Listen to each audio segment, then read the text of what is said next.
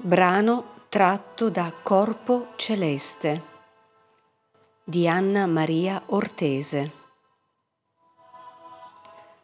Non avere vergogna di difendere con parole scarne e semplici il bene della diversità, della svariatezza, dell'interdipendenza degli esseri, rispetto a un pensiero che guarda solo all'intricatezza umana e non osa richiami a partire da sé, come invece fanno gli asini ragliando.